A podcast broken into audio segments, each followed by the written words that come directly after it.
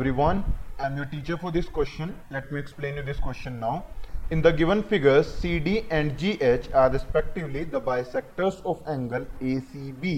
and angle fge of triangle abc and triangle feg respectively if triangle abc is similar to triangle feg prove that cd upon gh is equals to ac upon fg so given part में हमसे कहा गया कि triangle A B C या ए C B हम इसे लिख सकते हैं। Similar triangle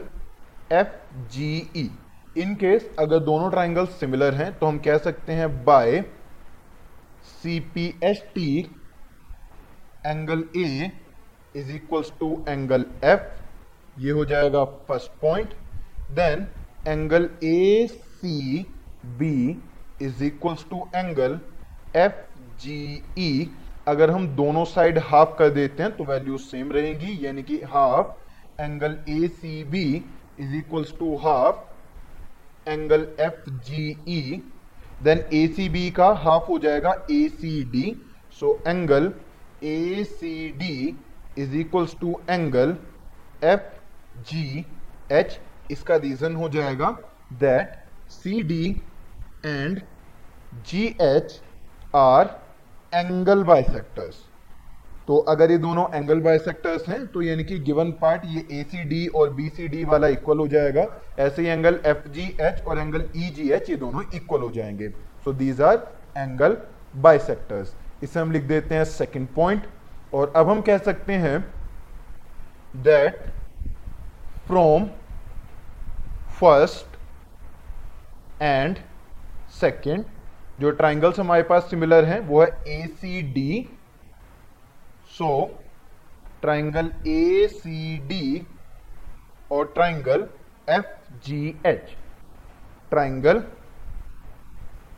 F G H इसका रीजन हो जाएगा by angle angle similarity rule या क्राइटेरिया सो इन केस अगर दो ट्राइंगल्स हमारे पास सिमिलर आ गए हैं तो हम कह सकते हैं दैट बाय सीपीएसटी यानी कि corresponding parts of similar triangles ratios corresponding sides के इक्वल हो जाएँगे, यानी कि C D upon G H is equals to A C upon F G I hope you understood the explanation thank you